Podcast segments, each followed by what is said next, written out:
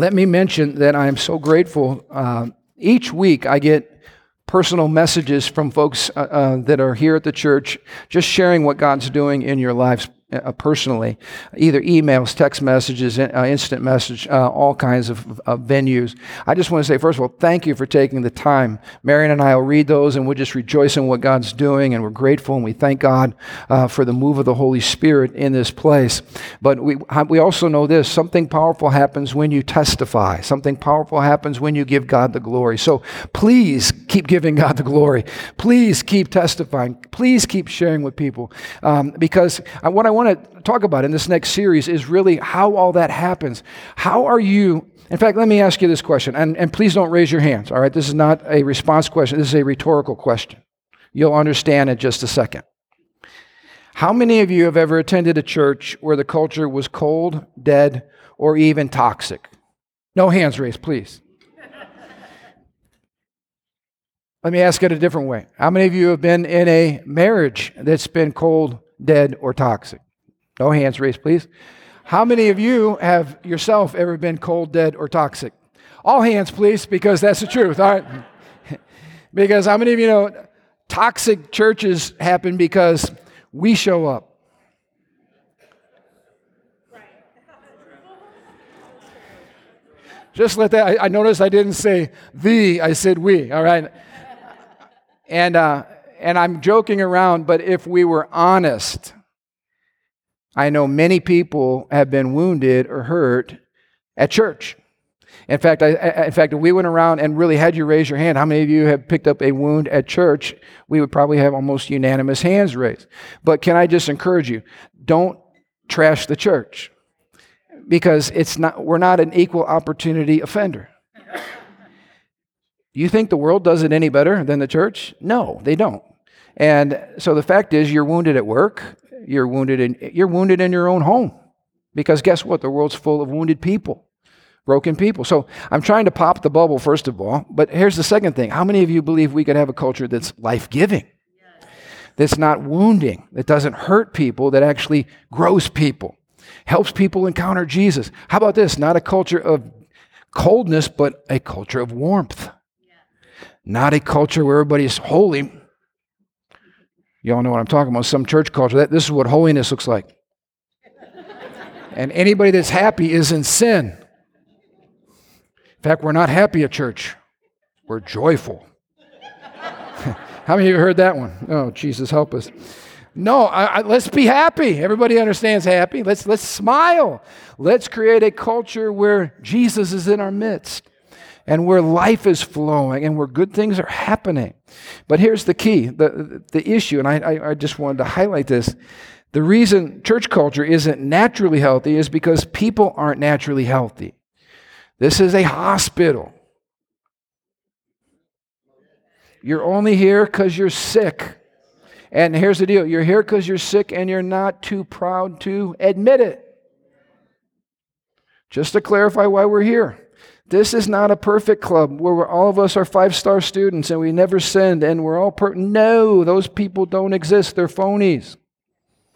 We're here because we recognize we need a Savior. And so we're creating an atmosphere where we can be real and where Jesus can heal us. And how about this? Where my toxicity level can decrease and so can yours. And if we have a corporate decrease in toxicity, we'll be a healthy church together. Which is why I got to challenge you with this too. Some people say, well, Pastor, you know, my personal life and my personal holiness and my personal consecration is none of anybody else's business. How many of you have ever watched the Charlie Brown Christmas with, uh, who's the little guy with the cloud over his head? Who's that? Pigpen. Some of you are little Christian pigpens.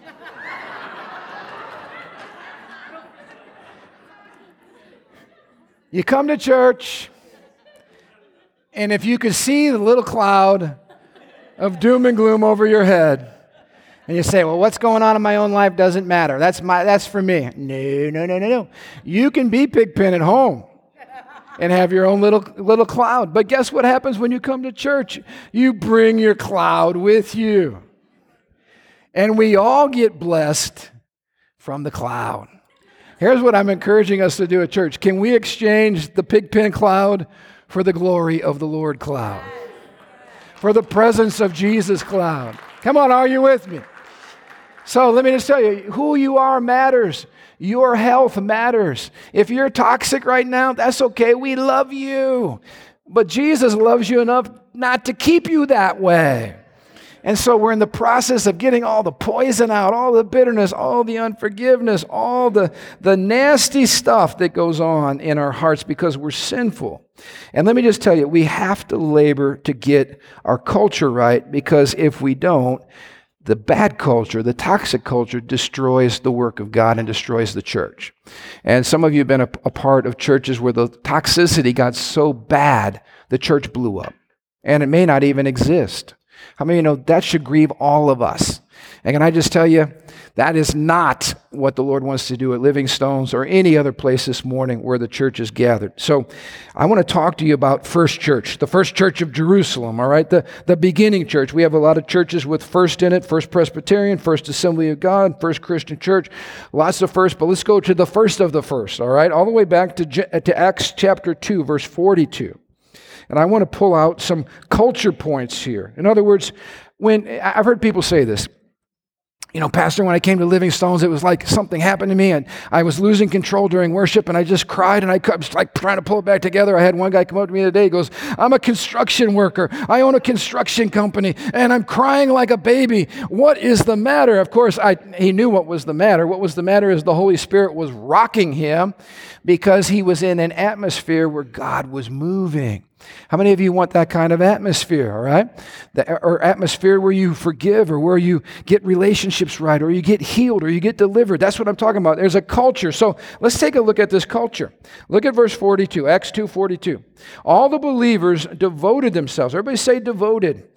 They devoted themselves to the apostles' teaching, to fellowship, to sharing in meals, including the Lord's Supper, but they also ate other meals together, and to prayer. Okay? That word devoted is an amazing word. It means staying in a fixed direction. To be devoted to something means you're staying in a fixed direction.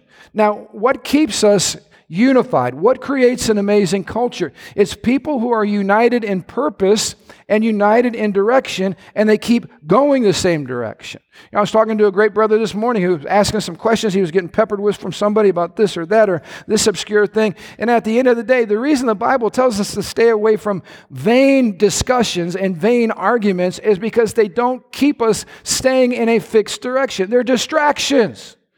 That's why Living Stones, we're not into arguing about distractions. I could care less about the, the, the, skeptics out there that have questions about every minute thing in Scripture. Let's keep Jesus the main thing. Let's keep loving people the main thing. Let's keep unified on the big purpose that we know is clear and not get distracted on the other things. Well, how do we do that? Well, this passage tells us we're going to be people of the Word. We're going to do it Jesus' way. Jesus' opinion is the only opinion that matters. All right? Jesus' opinion. Thus saith the Lord is the only source of authority I care about. How about you? We're going to eat food together. Lots of it. I actually, this is the dumbest comment I've ever heard. Uh, I heard a governor in my son's state. He doesn't own the state, but he lives in that state. Um, just to clarify, that's how rumors get started. The governor said to gather with your family over the holidays would be to put a loaded gun to grandmother's head. This is why, folks, the Bible says eating together is life giving because it creates an atmosphere of fellowship when Jesus is the center, when people get healed. And when grandmas get loved to life and grandmas get nurtured, one of the things that kills me about this season we've been living in is we can't even go love the elderly who, need, who are sick and need our love. We can't even go see them. Get together and eat food for the glory of God. It's a secret to culture. Good things happen when people eat. Go to the Maganati's house. They make incredible Italian food, all right? I'm sorry, you guys, set up an appointment with them. I have been there. It's life transforming. It will be the same for you. The third thing we do is we pray together and we pray individually. We have a personal encounter with Jesus through prayer. We talk to him and we listen to him and what he has to say. Look at what it says next. A deep sense of awe came over all of them, and the apostles performed many miraculous signs and wonders. How many of you know what we need to return to the church environmentally, corporately, core value wise, is a sense of awe. God is here. God is on the move. God is touching people. God is transforming people. I mean, you know, a church that's not marked by the supernatural is not a New Testament church. It's a cold, dead, toxic church. We need the presence of Jesus in His church. When He is here, nothing is impossible. When He is here, miracles happen. God's power and God's presence were palpable in that church. Look what happens next. All the believers met together in one place. One place. Together. Do we want the presence of Jesus in our midst? Then you got to leave your house. You can experience the presence of Jesus in your house, but you experience him differently corporately. There's something about everybody coming together that, that is different than you and I having our quiet time alone. They met together in one place and they shared everything they had. They sold their property and possessions and shared the money with those in need. Now, I have heard well meaning knucklehead Christians try to use that verse to justify the fair tax. They take from the wealthy give to the poor. I want you to see there is no sign of government anywhere in that passage. These are people like you and me who have been rocked by the Holy Spirit, whose hearts become generous. I mean, you know, we're not just talking about money. When Jesus saves you and when the Holy Spirit rocks you, your whole life becomes a gift to the world. Your whole life, your life is not your own. Your stuff is not your own. Your kids are not your own. Your marriage is not your own. Your your church is not your own. Your whole life you give away, including your money. Just to add that, including your money. This is not the government coming and saying, do your fair share. I'm so sick of that stupidity. That is just language for politicians to rob and steal you blind. They have no business to do that. This is a supernatural move of Jesus in his church. We don't need the government to help us help people have enough. We're supposed to help people have enough. We're, in fact, we're supposed, come on, I'm going to come preach to you. I got someone getting excited over here. I'm going to just preach to you. We're supposed to have enough that a world in need could come and experience supernatural, super abundance among God's people. In fact, the Bible says there wasn't one person in their gathering that had a need. I want you to hear this. If we do church right, there is supernatural prosperity that flows through God's people. Willingly, not out of compulsion willingly. Can I just say this too? Anytime our government starts mandating, they have, out, they have overstepped their assignment, which is to protect your God given liberties. All right? The Holy Spirit does not mandate, He transforms. He takes stubborn, selfish, toxic hearts and turns them into broken, loving, passionate hearts that love to bless people. I'm still waiting for the day when we say, hey, church, it's time to give, and everybody goes crazy. Yes, I've been waiting for this moment. You think I'm kidding. I am not kidding at all. When the Holy Spirit starts moving, you realize what an incredible privilege that we have to meet the needs of others and to honor the Lord. Supernatural generosity is a kingdom uh, blessing and a kingdom core value. Look at the next point, verse 46. They worshiped together at the temple each day. They met in homes for the Lord's Supper, and they shared their meals with great joy and generosity. Uh, again, this is where the church, I've heard people that are like, well, you know, the early church, they didn't meet. There was no hierarchy. There was no institution. They just, everything was simple. They just met in their home. No, no, no, no, no. They met together because something powerful happens when the church gathers together under the teaching of the scripture, under fellowship, under prayer, and the Lord's Supper, etc. And they met in homes. It's not either or, it's both. Here's the point the life of the church and God's people was center to their social life. I know people that cannot find time to come to church. You know why? Because Jesus is not the center of your life everything changes. Jesus and his people become the blazing center of those who are redeemed. This is your social life. This is what we do. This is who we hang with. It's God's people. It's the church of Jesus Christ. All the while, verse 47, praising God and enjoying the goodwill of all the people. And each day the Lord added to their fellowship those who were being saved. Look at the unity that's present here. Present here. They're pr- praising God, they're unified in their worship, and then God gave them unity amongst the people. They're, they enjoyed the goodwill of all the people. And how about this? People were getting saved every single day. How many of you want to be a part of a movement and not a church? I'm talking a Holy Spirit movement in your lifetime where people are coming to the Lord, as Pastor Dick likes to say, by the acre. Not trickling in here or there. A move of God. I believe, I believe we're being set up for a great move of God. And I believe that, that people are going to be looking for a place that is countercultural, that is different, that is full of the presence of God. So, how many of you are committed to being a church, part of a church like that? All right, that's what, that's what I want. I want to be a part of a church like that. Look at what it says in Acts 4:32, a couple pages further in the book of Acts. I believe it gives us a secret as to what was happening. All the believers were unified or united in heart and mind. Isn't that good? Their minds were going the same way, but their hearts were also going the same way. Can I just tell you this? We've got to labor and be intentional about loving one another and about moving in a spirit of unity and humility. Because if we don't, culture gets toxic and bad things happen. But if we do, God blesses all of us together when we walk in that kind of spirit. Of course, the Bible says, Luke 11, 17, any kingdom divided by civil war is doomed, but a, a family splintered by feuding will fall apart.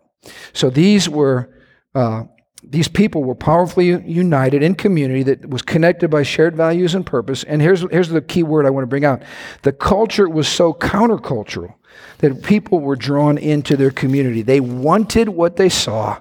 And I believe that the culture of the church should be so radically countercultural from the world. Can I just tell you right now? All of you gathered together right now in this room, you are so countercultural, it's a joke. And I just got to tell you, I love it. And you, and, and you know why you're all here? Because you found your tribe. Because you found your tribe. The church isn't supposed to mimic the world, the church is supposed to be radically countercultural from the world. We're not supposed to see how much we can be just like them. We're supposed to be radically different in a kingdom way. Because Jesus is in our midst, because joy is in our midst, because health is in our midst, because power is in our midst. We're supposed to be radically different. People's lives are being transformed. If culture isn't right, I just want to say this nothing else matters. How many of you know? Some of you follow uh, Peter Drucker, the famous business guru. He, he said this. It's a famous quote. You've probably heard it, but it bears repeating. Culture, he said, eats strategy for breakfast. What he meant by that is we can be at churches and we put our vision statement on the wall and we got our strategies to, to reach the world, right? On the wall, but the culture is toxic. How many of you know that vision statement is worthless? And those strategy points, throw them in the garbage. It's not going to happen. Because if culture isn't right, nothing is right. How many of you, I'm going to give you a great illustration, just saw this last night. I turned on to IU football. Now, I've been watching IU football because there is a revival in, I, in IU football. I mean, you know, if I would have said IU, IU football 10 years ago, you would have go, oh, Indiana has a football team? Because they were that bad. They were known by how many consecutive losses they had to other teams in the Big Ten. So, for instance, last night, Indiana University beat Wisconsin for the first time in 11 years. Revival was breaking out on the sideline. One, one coach was so excited when the game ended, he tripped and fell to the ground, and then he got back up and he ran, and these two grown men gave each other the biggest hugs. It was like hug time at Living Stones. It was amazing. It was just incredible. I thought, man, they're having church right now. This is crazy. And then players were hugging. And I mean, you know, this is, that's not a football team culture by and large, all right? But this is what happened. When they interviewed the coach, and they have beat some major teams. They beat Penn State for the first time in like 20 years. I mean, it, this, is a, this is a breakthrough season for them. But this, I want you to see something. When the coach got interviewed on ESPN or wherever they were playing, first words out of his mouth were giving glory to the Lord. I'm going, ah, there's a culture change that has been happening at IU. And then the quarterback got interviewed. First thing out of his mouth, ready for this? He honors the Lord and then he honors his coach. He honored the coach. Thank God for, and the teammates. And in fact, they said, we have a, a core value for our team. It's called Leo, love each other. And this was, I'm, I'm literally, I'm getting ready to preach this message, and I'm watching this unfold on TV. In fact, I want to show it to you next Sunday. I didn't want to torment our guys back in the booth with a last minute video. But um, I usually do stuff like that. I'm trying to get better. All right. So, so um, while this wonderful coach is just trying to share about what's going on, He's getting mauled by the players who are running off the field. They're hugging him. They're sticking their head in the camera. This is the greatest coach in college football. Yeah, Leo, Leo. I mean, they're saying all this stuff, hugging each other, tackling each other. And, and this, is what the, this is what the announcer said. When you create a five star culture, you recruit five star talent. Oh, that is so good. Now, listen, I want you to hear this when we create a five star kingdom culture, we don't only recruit amazing talent, but we recruit the Holy Spirit. we get the Holy Spirit. And when the Holy Spirit's on your team, you win. And good things happen and breakthroughs happen. So it was amazing to me. Now, let me just say this there are no cookie cutter approaches to churches. This series that I'm doing, I'm not saying every church needs to be like our tribe. What makes churches unique is their culture. And I just want to tell you, this morning, uh, you can go to churches all over Northwest Indiana or watch them online or wherever they're at. But my point is this you can experience great things. Everybody doesn't have to be the same. That's why we have different denominations. That's why we have different churches, because everybody's not the same. You need to find your tribe. So, what I'm trying to share with you is like, this is our tribe. This is who we are. It will help you not only know how to find your way around here, but it will help you know how to move and how to operate. And how about this? How to be devoted, how to move in the same direction together with us to accomplish the vision and the dreams that God's put in our heart. So you got to find your tribe. And let me just say something else. This is, this is really important.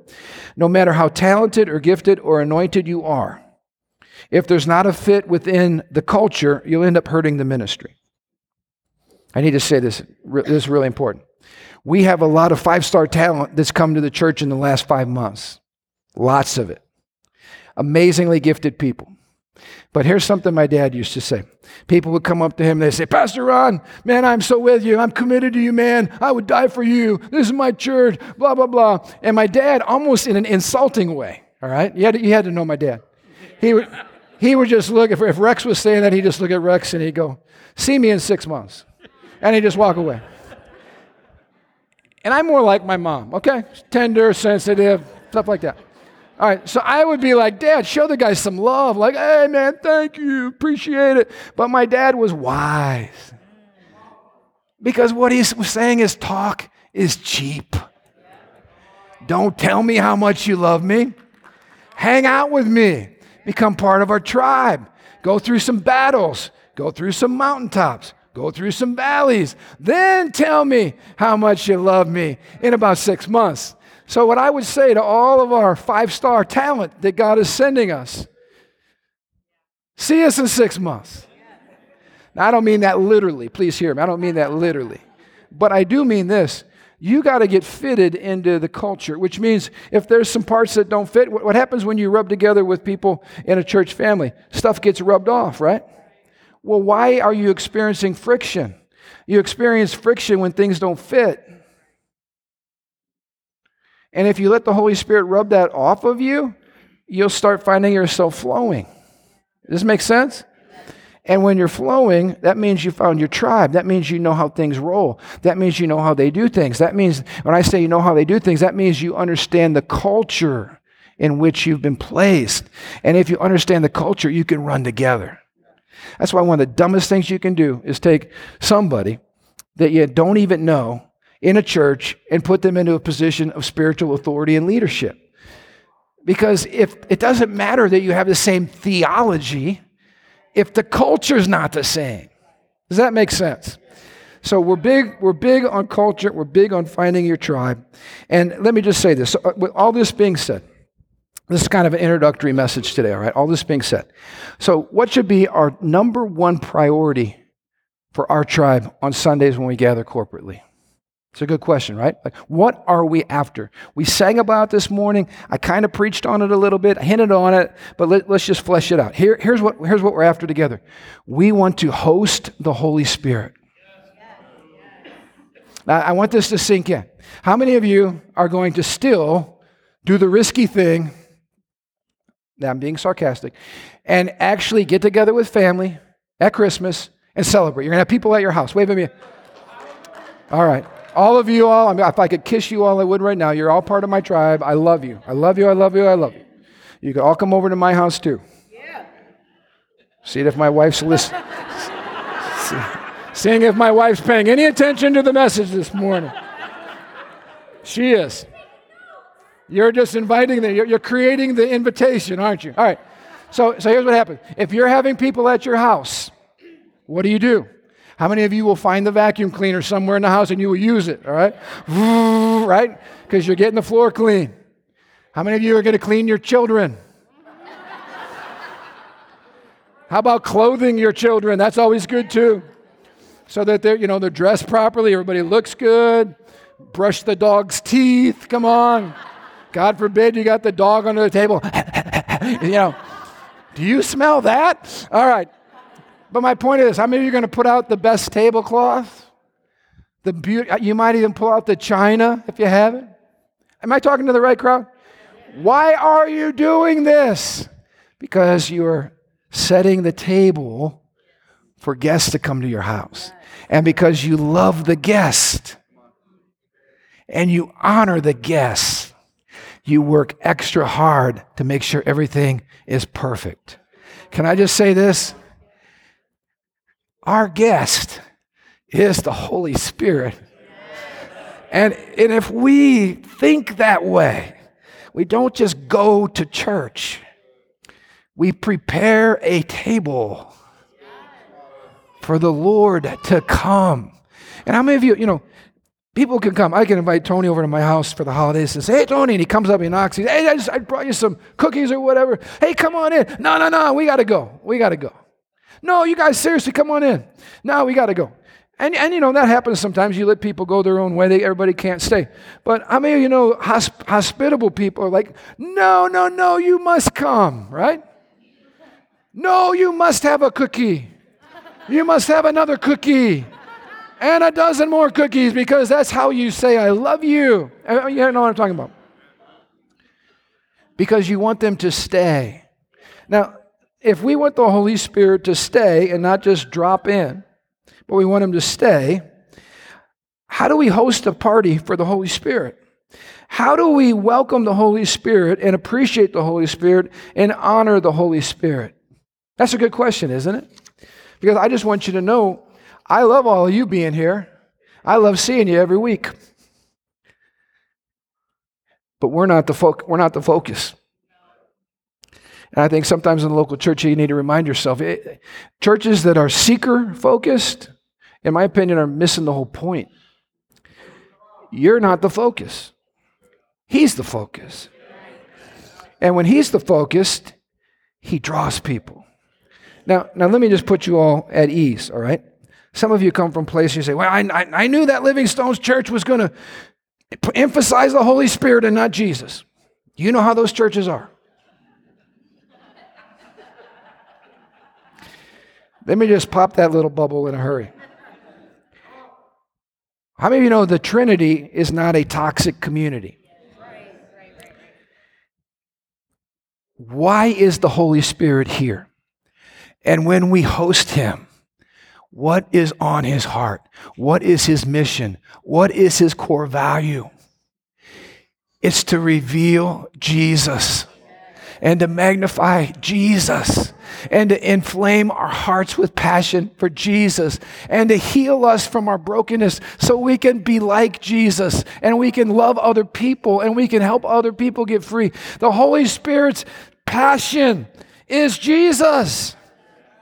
So when I say let's host the Holy Spirit, how many you know it's a package deal? If you love and honor and welcome the Holy Spirit, He brings the Son with Him. And when the Son comes with Him, what is Jesus' mission? What is Jesus' purpose? To reveal the Father's affection and heart for you. For God so loved the world that He gave His Son. They're all working together. There's no church split happening in heaven. Don't get religious on me because you're afraid.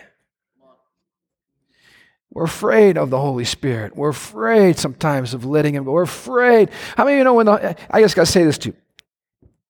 There are some churches I've, I've heard about that are so focused on trying not to offend lost people who might stumble upon the church that they actually play secular top 40 music in the foyer because they want people to feel at home.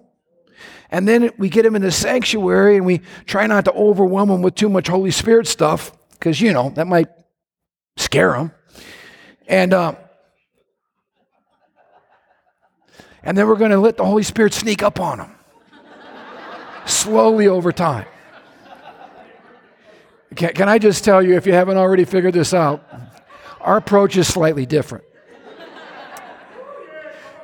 Now, I'm having a little fun here, but I'm serious. Our approach is called shock and awe.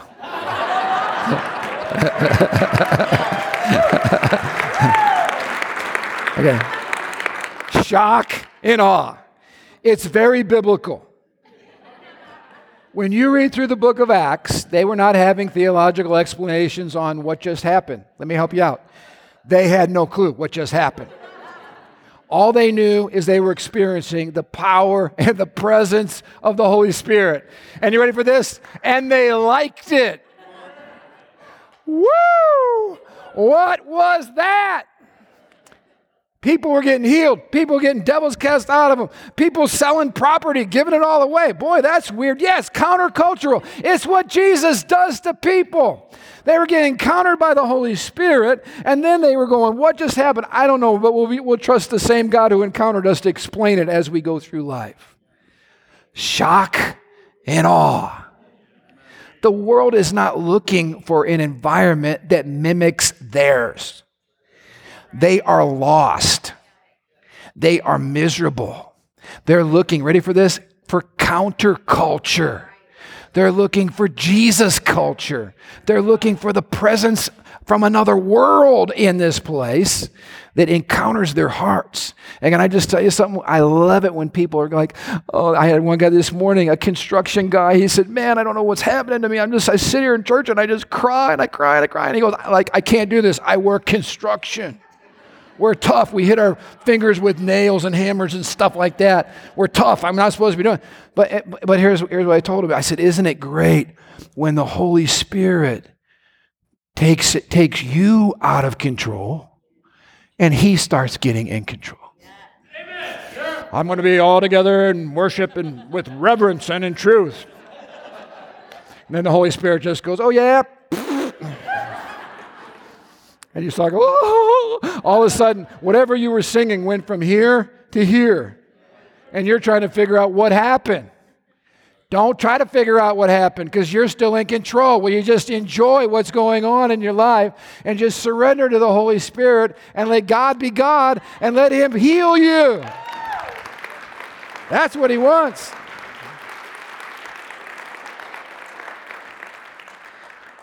The Bible says God is enthroned on the praises of Israel. Another translation said, "The praises of Israel gives you the praises Israel gives you become your throne." Now, and now if I invited the Meganottis over to my house, I said, "Come on in," and there was no furniture. We'd all be standing around awkwardly, right? Because you ready for this? I invited them in, but there was no furniture to sit on. Kind of an awkward situation. What happens in the church when we invite the Lord in, but we haven't created any furniture? Now you're saying, well, Pastor, God's a spirit, he doesn't sit on chairs. Exactly. God sits on worship. So some of you saying, you know, I've had people, you know, I don't mind the message most of the time, but that Living Stones worship, I'm a little bit uncomfortable. So I'm just going to show up 30 minutes late so I miss at least two songs. What are you doing? I tell you what you're doing. You got no furniture. Man, I don't know. I just don't. God never speaks to me. I never sense the presence of the Lord. Get some furniture. God wants to sit down with you. He wants to hang out with you. Where do you get the furniture? Worship. He inhabits the praises of his people. You worship, you give thanks, you find grace, you get joy. God comes with and hangs out with you. Ooh, then it gets fun. Otherwise, it's just religion, and the host, the honored guest, never shows up at the party. What a bummer to be a Christian where the honored guest never shows up because you don't have any furniture. Which is why at Living Stones, we will never shrink our worship time because we're not going to be the 15 minute service where we can get you in and out so we don't inconvenience you. God's whole goal is to inconvenience you. We're not going to help you stay nasty and toxic. We're going to let, the, let God heal you with His presence because you're not in control. He is. So we're going to worship, and then we're going to worship some more, and then we're going to really go for it and sing really loud, and sing it again, and louder, and cheer, and who knows what'll happen, but the furniture's in place for the Lord to show up. Oh, man, that is so good. All right, you guys are talking way too much. I got three minutes. when he comes in power, what does it look like? Well, let me give you quickly where we're going on this series. I want to talk about seven seven of our values. All I'm going to do is mention them, uh, so don't get worried. Seven of our values, but we're going to unpack these in the weeks ahead and have a lot of fun with it. How many of you know one of our values is daring love? Not just cotton candy love, daring love, love that is courageous, love that's married with truth, love that's willing to do the hard things, love that's willing to stand against the current and be countercultural. Y'all with me? Okay, none of you are with me. I lost you on I lost you on the first value point, all right? Well, it might get better. Hang in there. You might have something that you like. Number 2. Number 2. Bold faith. Faith that believes God for big things. Don't you want to be a part of a church that believes God for big things? Not things we can do or not things we can pay for. Big things that only God can do. Number 3. I love this one pregnant hope. Hope that is filled with anticipation. Now, I love the word pregnant because you can watch. Michelle, you did a wonderful job with this pregnancy. Tony over there, new baby in arms. Way to go. What happens when a woman's pregnant? We watch the expansion of, check this out, what is hoped for, but what has not yet arrived. But the closer you get with hope, the greater anticipation, what it means is you don't quit during the hard times. You don't give up. When, when, when the wind's in our face and not at our backs at this place, we're going to go after hope. when it doesn't look good, that's okay. We're not going by what it looks good. We're going to hang on the promises of God. Are you with me? We want an ever growing hope of what God is about to do in this place. Number four, covenant relationships, relationships that last forever. How many you know we're going to enjoy each other forever? We might as well work on it now. I'll move on past that one. Kingdom generosity. How about this? Giving that overflows. Overflow, I chose that word. I love that word because that means that you are already full to the top and you have so much extra that you can give to other people. Isn't that a good vision right there? Number six, a growth mindset. We want to be committed to reaching our full potential. How many of you know I, I, this is the greatest thing I ever heard in one of our starting point classes?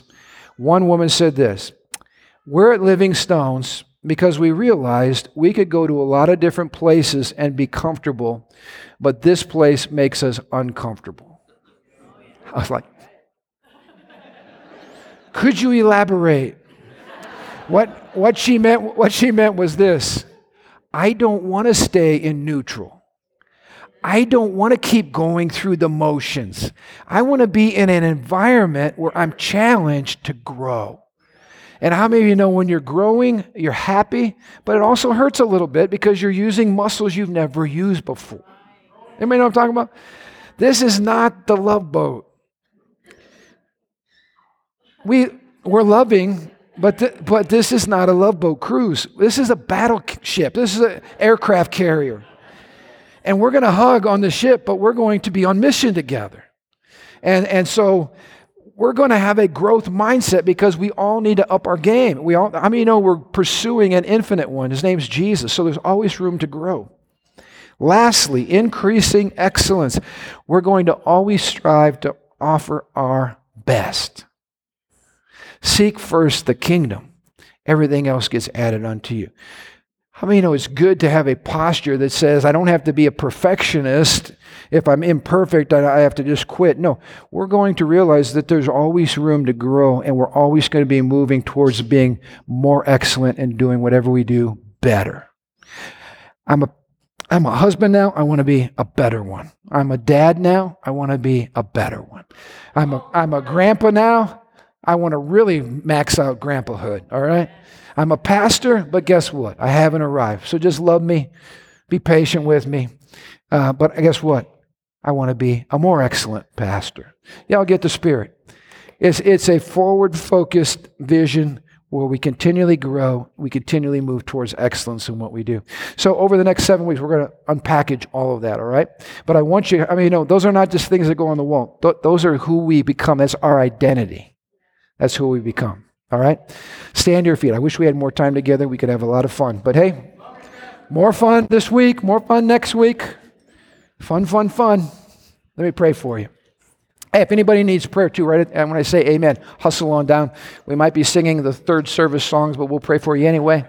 And uh, be patient in the parking lot. We have gravel coming.